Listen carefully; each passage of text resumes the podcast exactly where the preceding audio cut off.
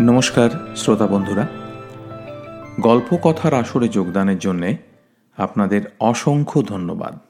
আমি রাজীব ঘোষ। আমি রুদ্র দত্ত। আমাদের গল্প পড়া শুরুর আগে দু একটা কথা বলে নিই। কলকাতায় জন্ম ও বড় হলেও আমাদের দুজনেরই জীবনের দীর্ঘতর সময় কেটেছে মার্কিন প্রবাসে। তবু আমাদের মনের গভীরে আর পাঁচজন বাঙালির মতোই শিকড়ের টান অমলিন। তবু আপনাদের মনে হতেই পারে এই দুই মাঝবয়সীর মনে কি মধ্য বয়সের হাহাকার জুটেছে? মানে ওই কি পাইনি তার হিসাব মেলানোর দোটানা।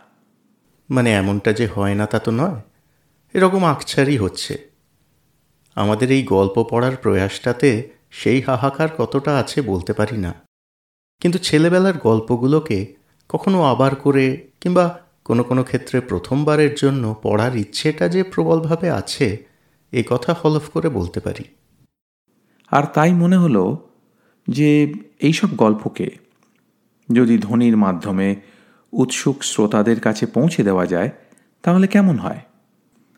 বাংলা সাহিত্যের কিছু উজ্জ্বল ব্যক্তিগত স্মৃতি হাতরে যাঁরা আগে পড়েছেন, তাদের পুরনো ভালো লাগাকে জাগিয়ে তোলা আর যাঁরা পড়েননি, তাদের কাছে নতুন আবিষ্কার হিসেবে তুলে ধরা। এটা করতে পারলে আমরা তো বলতে যাই। তো সেই ধারণা আর কিছু বন্ধুবান্ধব, শুভাকাঙ্ক্ষী গুণী মানুষের অনুপ্রেরণা নিয়ে আমরা শুরু করছি আমাদের এই গল্প কথার আসর।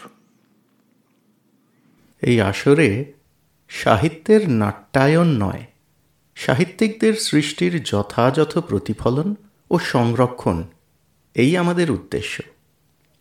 তাও গল্প পাঠের মধ্যে আমরা কিছুটা স্বাতন্ত্র্য আনতে চেষ্টা করেছি। ওই পুরনো মদকে নতুন বোতলে ভরা যাকে বলে। আমাদের প্রচেষ্টাতে ভুল ত্রুটি থাকতেই পারে। শুভানুধ্যায়ীদের কাছে অনুরোধ, নিজ ক্ষমা করে দেবেন।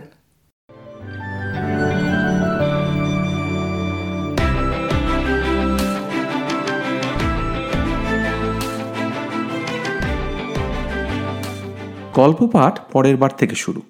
আজকেরটা শুধুই গৌরচন্দ্রিকা তো সেই গৌরচন্দ্রিকা শেষ করার আগে আর কয়েকটা কথা। শ্রোতা বন্ধুরা, কেউ কেউ হয়তো ভাবছেন, কীরকম গল্প পড়ার কথা আমরা চিন্তা করছি? মানে তারা আমাদের এই পডকাস্টে কি কি ধরনের গল্প শুনবেন বলে আশা করতে পারেন? ছোটদের গল্প, বড়দের গল্প, সামাজিক, বিজ্ঞানভিত্তিক, রম্য রচনা বাংলা সাহিত্যে তো যাকে বলে প্রাচুর্যের সমস্যা। তারপর পূর্ণাঙ্গ উপন্যাস থেকে শুরু করে বড় গল্প, প্রবন্ধ, ছোট গল্প, মায় অনুগল্প সব রকমই আছে। আর আছে কবিতা, হাইকু থেকে মহাকাব্য, সব দৈর্ঘ্যের। আমরা তার সব কিছু থেকেই একটু একটু নেব। বিভিন্ন স্বাদের, বিভিন্ন রুচির, বিভিন্ন দৈর্ঘ্যের সাহিত্য পাঠ করব, যখন যেরকম সম্ভব। তবে উপন্যাস পাঠ করার সময় আমরা এক একবারে এক এক পরিচ্ছেদ পাঠ করার কথাই ভেবেছি। সেই রকমই বড় গল্প এক একবারে এক এক অংশ। আর ছোট গল্প হলে এক একবারে এক একটা পুরো গল্পই পাঠ করব। অনুগল্প বা কবিতা হলে একই এপিসোডে একাধিকও পড়তে পারি। একটা উপন্যাস ধরলে তার সবকটা পরিচ্ছেদ অবশ্যই ক্রমানুসারে পাঠ করব। তবে বিভিন্ন পরিচ্ছেদের ফাঁকে ফাঁকে অন্য গল্পও শোনাতে পারি। আমাদের সব কটা প্রকাশিত এপিসোডের কোনটায় কি রয়েছে সেটা আমাদের ওয়েবসাইটে গিয়ে দেখে নিতে পারবেন যে কোনো সময়ে। যদি বিশেষ কিছু শোনার আগ্রহ থাকে আমাদের অবশ্যই জানাবেন।